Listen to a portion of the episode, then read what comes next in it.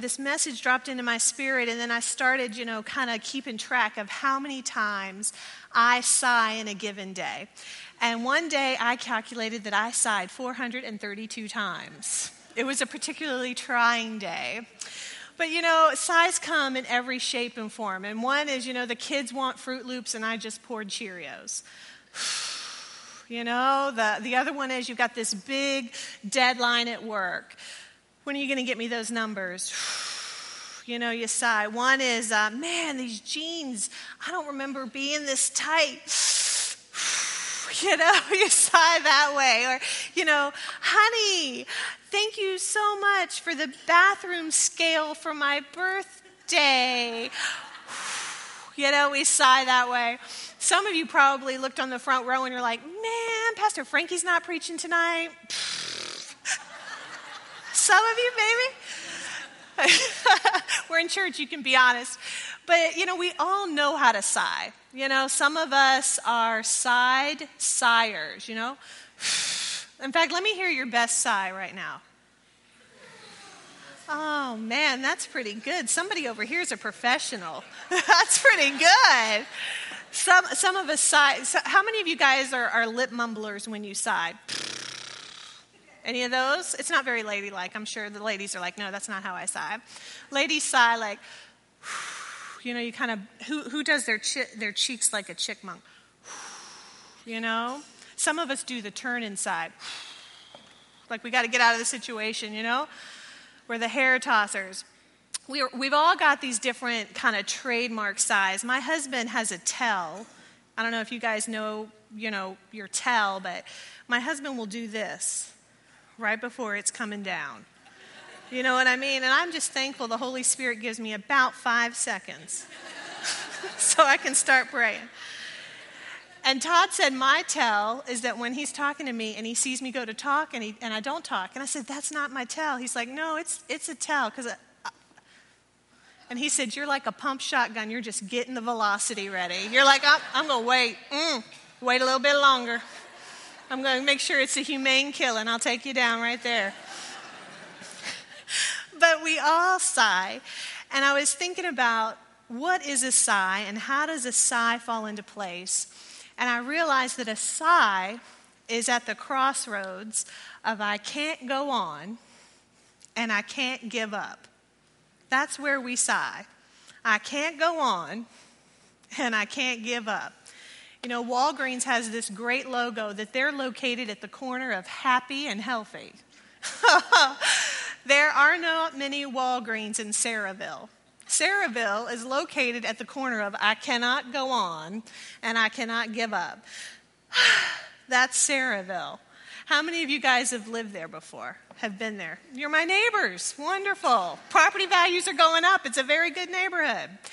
Well, the fact of the matter is that Jesus lived at this crossroads of I can't give up and I can't go on.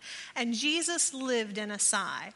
And some of you are going, what? Jesus had human feelings. He was part man, part God. How is this possible? And I'm here to tell you, yes, Jesus was fully man and fully God, and he did have moments that he sighed. And we're going to dive into the word tonight and say, well, Lord, if you had moments where you sighed, then surely something supernatural can come out of a sigh. So, Lord, what do I need to do when I'm at the crossroads of I can't go on and I can't give up? And some of you are going, well, when was Jesus ever at that crossroads? Well, we're fixing to get into Easter. And Jesus says, Lord, let this cup pass from me. I cannot go on. Nevertheless, not my will, but yours be done. I can't give up. He's right there in the middle. Another time, Jesus is saying, Lord, my God, my God, why have you forsaken me? I can't go on. But into your hands I commit my spirit, but I can't give up. Jesus lived and walked at those crossroads. And I'm here to tell you that if he spent any time there at the corner of I can't give up and I can't give on, go on, then you and I are probably going to spend some time there as well. So we might as well be prepared, and we might as well get in a place where we can turn a sigh into the supernatural. Amen? All right, so let me hear one more time your best sigh. Oh my gosh, the professional was asleep over here. I didn't hear it again. Oh, there it goes. Better late than never. Thank you. Well, We're going to be in Mark seven tonight, if you want to open your Bibles up to Mark seven. And they realized that I was reading through, you know, what is a psi, and I was studying Psychology Today. I guess it's some kind of a journal. And they said, you know, every human being on the planet sighs, whether you have an amazing wealth or you're very, very poor, whether you're an American or you're Chinese, whether you're incredibly educated or you're illiterate, everybody on the planet sighs. It's, it's just innate to us. And they said the reason we sigh is because the human body has to have a mental and a physical reset button. And that's what a sigh is. And I love that, that it says in Psalms one thirty that he knows our frame, that he's mindful of us, that we are but dust. And I love that God knew that we're, our heads would pop off unless we could sigh. Like there's only so much that we can physically and emotionally process before we've got to, like a steam kettle, let it go. You know what I mean? And so I was thinking about this story. My kids were like probably four and two or five and, and three, and I was coming home from church, and we would never go out to eat right after church. You know, we, we just, I didn't want to pay money to tie shoes all day long during my meal. You know, that's what it was like to take a three and a five-year-old out to dinner. So I'd come home, I'd fix them lunch, and then put them down for a nap. And I hadn't read a magazine in probably ten and a half years. And this Sunday afternoon, I thought, well, I am just going to relax and I'm going to read a magazine. I've heard they're very nice. I haven't seen one, you know, since Teen Beat a couple years back. So I'm, I put the kids down. I'm in a different wing of the house. And about an hour later, I'm basking in the glow of my successful parenting. I'm like, I'll write books one day. I'll teach. People should do what I do. I'm good at it. And about that time, about an hour's passed, and so I'm like, gosh, got to get the kids up. Let's go ahead and wake them up.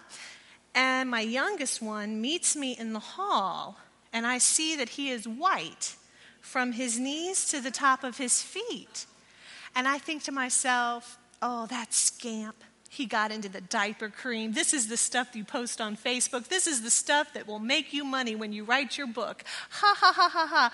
And I get a little bit closer, and I'm like, that smells awful lot like paint to be diaper cream. And I hear giggling, and I don't think I'm a successful parent anymore. I open the guest bedroom door, and my two children have opened a Rubbermaid container in the bottom of the guest bedroom closet, pulled out a five-gallon paint bucket, found a screwdriver, I do not know where. For all I know, they could have run to Ace Hardware while I was reading the magazine. Pried open the lid, have finger-painted a crib mattress. At some point, there was a foot race because I have white feet footprints all over the bedroom. It was like a dog track. They had chased each other. Someone had taken a fall because I had two perfectly imprinted hands on the guest bedroom wall and half a cheek, just like that. You want to know why God gives you the ability to sigh? Because he doesn't want you to do fifteen to twenty for involuntary manslaughter because your head popped off and you made a bad choice. You ever been so angry? I had to close the bedroom door. Actually, I opened it again, and I put the children in the bathtub and closed the curtain. And I had to walk away. And my husband's like, hey, you kids ready for dinner? We ready to go? I said, we don't have children anymore. I'm like, I'm doing my Lamaze breathing. I was like, I thought I'd only have to use this one time when they came. I didn't realize I was going to have to use it a second time to do anger management now. So the whole time, I'm sitting there, I'm like, yeah, I know why God gives us the ability to sigh. He doesn't want our head to pop off, and he doesn't want us to end up killing our children at the last-minute decision because he knows our frame, and he's mindful of us. And so with that in mind, we turn to Mark seven, and we're going to be down in verse thirty-one, and I'm going to read from the Amplified Bible, and I'll just set the stage for you. Jesus is at the very height of his ministry. He has healed the leper. He has healed Peter's mother-in-law.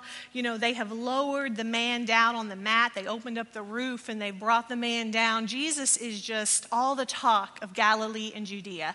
And he's making the religious establishment a little bit uncomfortable because Jesus is the best magnet that ever walked the planet.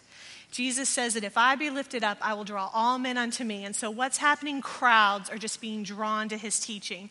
And the word tells us that no man come to the Father unless drawn by the Son. And so people are just connecting to his ministry. He's like a tractor beam because he is just bringing people right to the Father. And it's making the establishment a little bit nervous. So he says, you know what? Disciples, we're going to leave Galilee, we're going to leave Judea, and we're going to go up to Tyre and Sidon. And I'm going to do a little bit of ministry there, and that's where we pick it up in verse thirty-one. And it says, soon after this, Jesus, coming back from the region of Tyre, passed through Sidon on to the Sea of Galilee, through the region of Decapolis, the ten cities. And they brought to him a man who was deaf and had difficulty in speaking. And they begged Jesus, the crowd begged Jesus to place his hand upon him. And taking the deaf man aside from the crowd privately, he thrust his fingers into the man's ears and spat and touched his tongue. And looking up to heaven, he sighed as he said, Apathia, which means be opened. If you have the N I V Bible, it says that he deeply sighed. So we have this situation where Jesus needs a mental and a physical reset. And he's sighing. And we're going to dissect what he does when he sighs so that when you and I need a physical and mental reset and we go to sigh, our feet go in the direction that the Lord would have our feet go. Because that sigh is a pause to be able to stop, hear the Father's voice, and go forward instead of erring in our anger or erring in our sin. Amen? So let's see what let's see what Jesus did. If you're taking notes, the first thing is a sigh can precede a miracle. When you're at the corner of I can't go on and I can't give up, the first thing is that a sigh can precede a miracle. I don't know about you guys, but sometimes Um, I feel like I've got to be like praying the phone book. I've got to be reading like ten chapters a day in my Bible. I have got to be like shouting down heaven in order to bring victory in my life. When I start sighing, I don't feel particularly victorious. I don't feel particularly holy, like, yeah, I've got this one. And the thing that I love about this snapshot of Jesus is that he's not using a lot of words. He used one word in Aramaic, two words in English, be opened. And sometimes it's not what you say in your sighing situation, but it's what you pray. You know, if you are talking more about your situation than you are praying about your situation, chances are your sigh is not going to precede a miracle. And the difference between talking about your situation and praying about your situation is sort of like the difference between water and steam. They're both H two O, two hydrogen atoms, one oxygen atom. But this is what talking about your situation sounds like. You know, I'm going to have to have a new car. My car is on its last leg, and I just, oh gosh, I don't really think we can afford a new car right now. I just love not having a car payment. It's finally paid for. But my commute, I got to commute to Houston. It's like sixty minutes. If I get stuck on the Beltway or if I get stuck on forty-five, this is like a nightmare. I got to have a new car. That's what talking about your situation's like. That's like water. This is what praying about your situation sounds like. Lord, I thank you for transportation. I thank you, Lord, that transportation is not a luxury but a need. And I thank you, Lord, that you will supply all my needs according to your riches and glory. So, Lord, you know my car. You know the situation I'm in. And I thank you that either it's not going to wear out or you're going to provide me with new wheels. Amen. I talked about the same situation. In one situation, I watered my flesh. It was like water that fell and rain, and it nurtured my flesh. In the other situation, I put a little heat behind my words. Instead of watering my flesh, it was like a vapor that went to heaven. It was like incense in the throne room. And when you sigh, you're in a position to not just talk about your situation, but to pray about your situation. The word says that it, Jesus said, as he sighed, he said, the air is leaving your mouth anyway. Put some words behind it. some prayer behind it. Go ahead. It's already passing your vocal cords. And sometimes I read an email and I say, I love you, Jesus. I love you, Jesus. That's all I can say. That's in the sigh. Or sometimes I see a situation and I say, Lord, I thank you that I'm supposed to see what I'm supposed to see. I'm supposed to hear what I'm supposed to hear. And you'll keep me from saying too much, you know? So that's the difference. When we when we talk about our situation, our flesh is going to get a little bit stronger. And we'll feel good.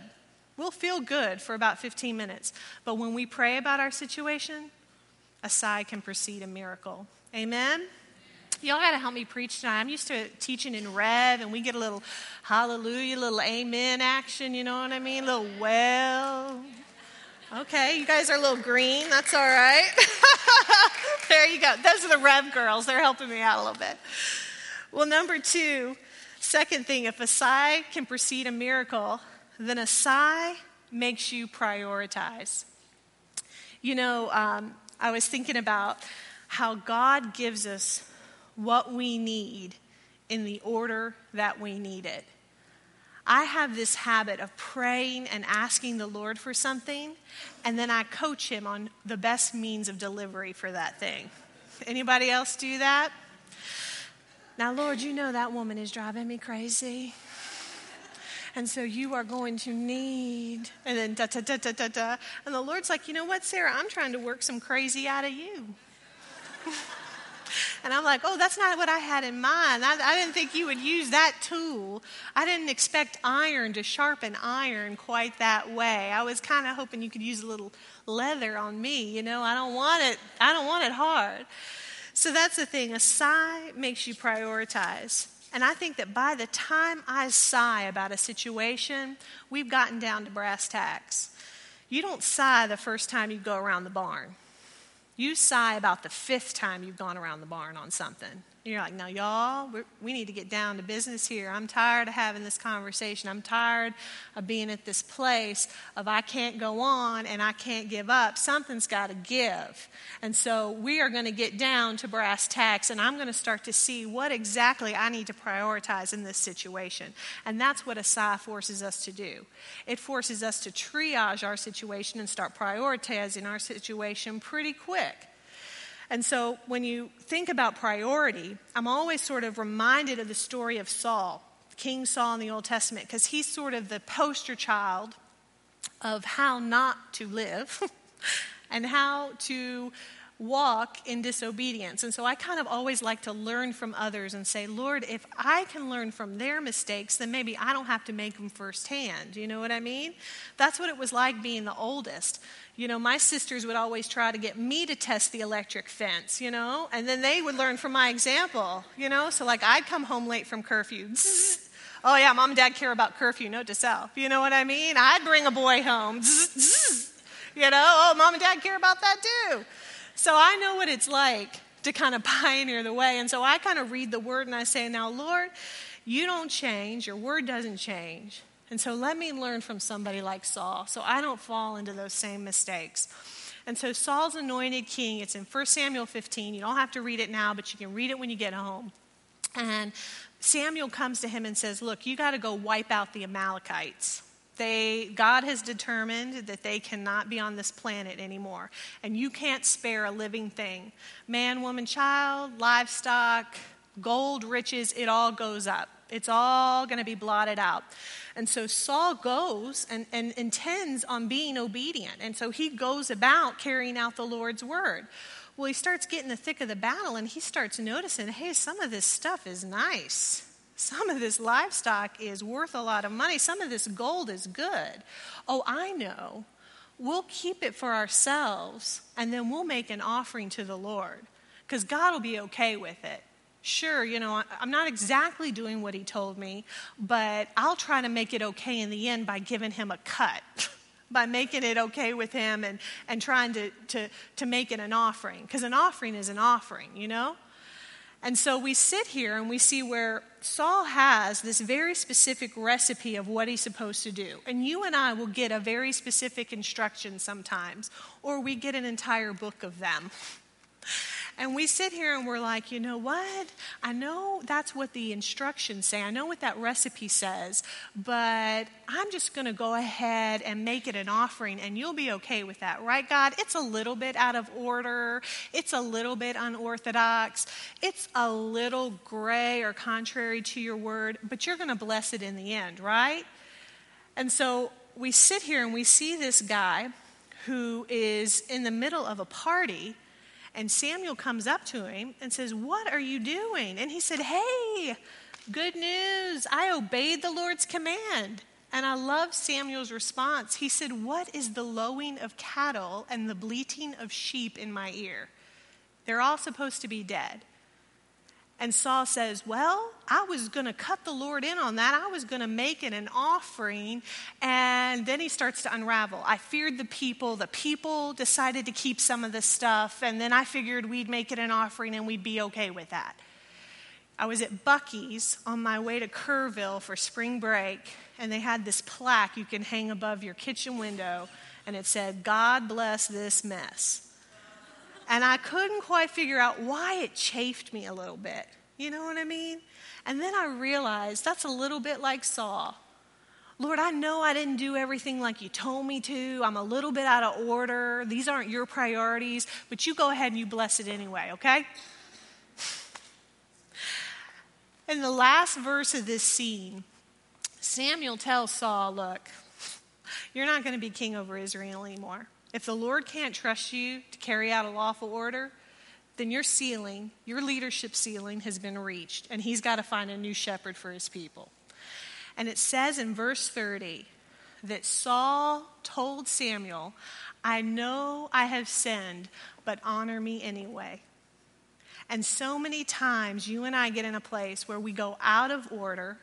We we take God and we say, "Lord, I know you asked for a souffle, but I'm going to just make you soup because food is food, right, God? I'm just going to put it all in this pot and we're going to make something. It's going to be all right." We go out of order, we lose priority, and then we say, "Lord, I know I've sinned, but will you honor me anyway?" Instead of, "Lord, I know I've sinned, forgive me and restore me. Make me clean again." The way of life is to know you've sinned and to ask the Lord to make you clean, instead of, "Lord, I know I've sinned, but honor me anyway," right? It's all an offering. And so when you sigh, when you get to that place where you're like, you start to prioritize, and you start to pay really close attention to the Lord's voice, because you want to make sure your next step is the step he has for you, because you don't want to get out of line, you don't want to get out of order, because you want to make sure, "Lord, is for me and my house, we will serve the Lord. And the next step I take is going to be the one you have for me." You know, in Psalms or Proverbs, it says that the steps of the righteous man are ordered of the Lord. And I always thought that was interesting, that it wasn't the minute, the week, the day, the month, but literally that our lives are lived a step at a time. And every time you and I sigh, we make a decision on where our step's going to go next. And we have an opportunity to prioritize. So Mark seven, Jesus pulls the man out of the crowd, and he says, "You know what? The crowd's telling me to heal you. The crowd's telling me to put my hands on you. You know what? I'm not going to do it the way the crowd wants it done. I'm going to do it the way the Father wants it done." And he pulls the man out of the crowd, and he doesn't put his hands on him. He puts his fingers in his ears, and he sighs, and he says, "Be opened." You know, I love that God always looks for what's best for us. You may, we're tempted to look to our left or to our right and say, "Well, it was okay for them, or they did it this way and it was okay." But God's like, "You know what? I'm not taking you where I'm taking them. The way I'm telling you to do it is the best way for you to do it. And so I told you to wipe out the Amalekites. I sent you my word and I told you to do it. You started looking at the plunder and started thinking twice about whether or not that was a good call. You and I aren't sent to wipe out the Amalekites. We're told to do other things. I told you to speak life to your husband." "Oh, but he bought me a scale for my birthday." Strictly hypothetical. "You know, I told you to volunteer. I told you to tithe. I told you to love your neighbor. I told you, he tells us to do things all the time. And you and I face a choice as to whether or not we're going to prioritize his word and prioritize his instruction. And a sigh makes you prioritize.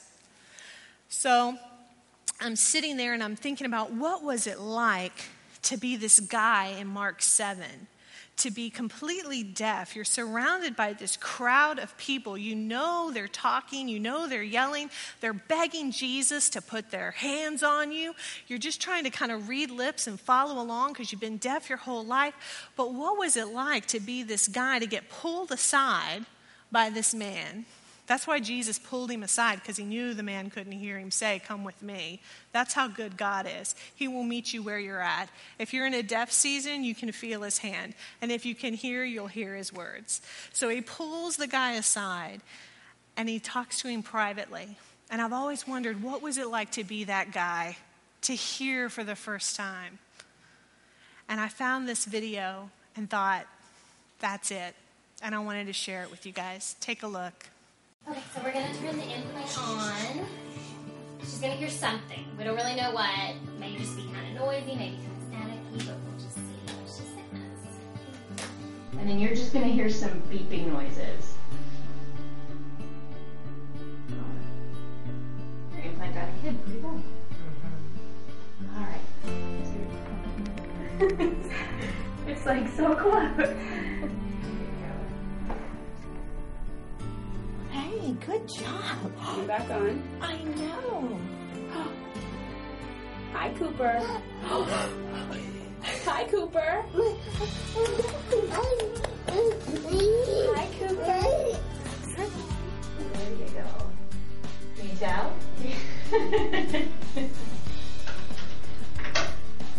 Oh.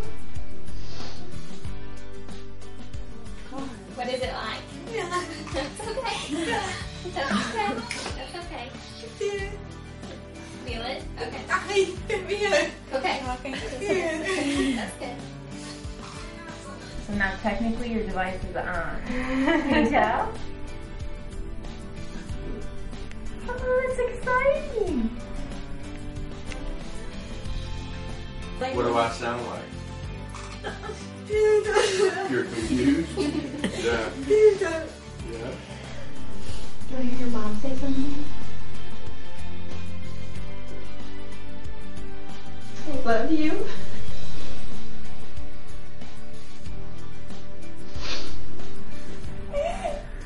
Oh, you're messed up, cry. Can you hear me? Can you hear your voice? Does your voice sound pretty loud? Um... No, not really. Well, that's good. Now your voice sounds different. Really? Yeah. Yes. Can you hear your your voice? Yeah. I did. Cool. Cool. I gotta tell you guys, I don't even know those people. We don't know those people. They're complete strangers. But doesn't your heart rejoice? Like, I'm crying just because I'm so happy that they can hear. And I think, you know, my last point that I'm going to close with is that a sigh is an opportunity to be alone with Jesus. That Jesus prioritizes intimacy. He could have healed the man in the crowd. The woman with the issue of blood was healed in the middle of a crowd. He could have done anything, but Jesus prioritizes intimacy, and he's always looking for an opportunity to pull you and I out of the crowd, to look into our face, and to say, be opened, to heal us, to touch us, to make us whole. Because you know what? He wanted to see the guy's face. He wanted to glory in the wholeness. He wanted to share the joy. Did you guys see Cooper's joy when he heard his mother's voice for the first time? His expression. You know, I love that, because I thought that's how the guy looked in Mark seven. When Jesus said, be opened, the first thing he heard was his Savior's voice. And he's like, whoa, this man does all things excellently. That's what the end of that verse says in Mark thirty-six, seven, verse thirty-six. This man does all things excellently. And he does them excellently because he does them individually. He doesn't breathe on a bunch of people and they all get healed. But Jesus meets each of us where we are, in the moment we are in, at the crossroads of I can't go on and I can't give up. And he's sitting right there on our side and he says, you know what? Be open. Be healed. Be whole. Know me. Know peace. Whatever it is. And I'm always touched by that, and I'm just thankful that that's our God. That our God doesn't see a mass of humanity, but he sees us as individuals with individual needs. You know, a sigh, when you have a sigh, the enemy will tell you, you just need a nap. Oh, you need a vacation. You need to call your girlfriend and talk to her about it. You need to look in the mirror and practice your argument and then go rip that guy's head off. Hypothetically speaking, of course. But a sigh is really the Holy Spirit's way of saying, this can be a supernatural turning point. This is going to teach you how to prioritize. And this is your opportunity to be alone with me. And I'll tell you what to do next. And you're going to leave this place and this sigh whole. Doors opened and healed. So I want to invite you to stand up tonight. And I want to give you the same opportunity that Jesus gave the man in the crowd. It says he pulled him away privately. And you could have a crowd in your life that is telling you, you need to do it this way. Everybody who's ever done this is doing it this way. You need to go take care of it this way. You need to read this book. The crowd is telling you what you need to do. And Jesus is here tonight to pull you away from the crowd. And he's here to speak to you and to minister to you individually, to put his fingers in your ears and open them, for him to touch your tongue and be loosed. When I was talking about Jesus and priority, James one nineteen says that we should be slow to speak and quick to listen. I love that Jesus knew that the man needed to hear more than the man needed to speak. And sometimes you and I are at this crossroads and we're like, Lord, I think I need this. I think I need to, I need, I need this. I need you to move in this situation. And the Lord's like, I know what you need. And I know the order that you need it. So I'm going to open your ears before I loose your tongue. And so tonight I want to give you the same opportunity that Jesus gave the man in the crowd, to leave your seat and to meet him in this altar, because he is still in the business of healing. He is still in the business of wholeness. He is still in the business of prioritizing intimacy. And some of you are holding on to your situation because you don't want the Lord to handle it, because you don't think he's going to handle it the way you think it needs to be handled. The last verse, even the crowd was amazed, and they said, he does all things excellent. You think you can do a good job? Give him a shot at it. He can do more than you can seek, think, or imagine. He can exceed your expectations if you will trust him with it. So the altars are open. Isaiah and the team are going to worship. There's no official dismissal here at Celebration Church. You can leave when you want to leave. But I want to challenge you. Get out of the crowd. Meet with your Savior. And don't leave this place the same way you came in. Let me pray for you. Lord Jesus, Father, we love you. Lord, I thank you that in a crowd of people, you saw one man who couldn't hear. And Lord, you loved him so much that you pulled him aside to make him whole. Lord, that you glory, that you relish our wholeness, that you long to make us whole and healed.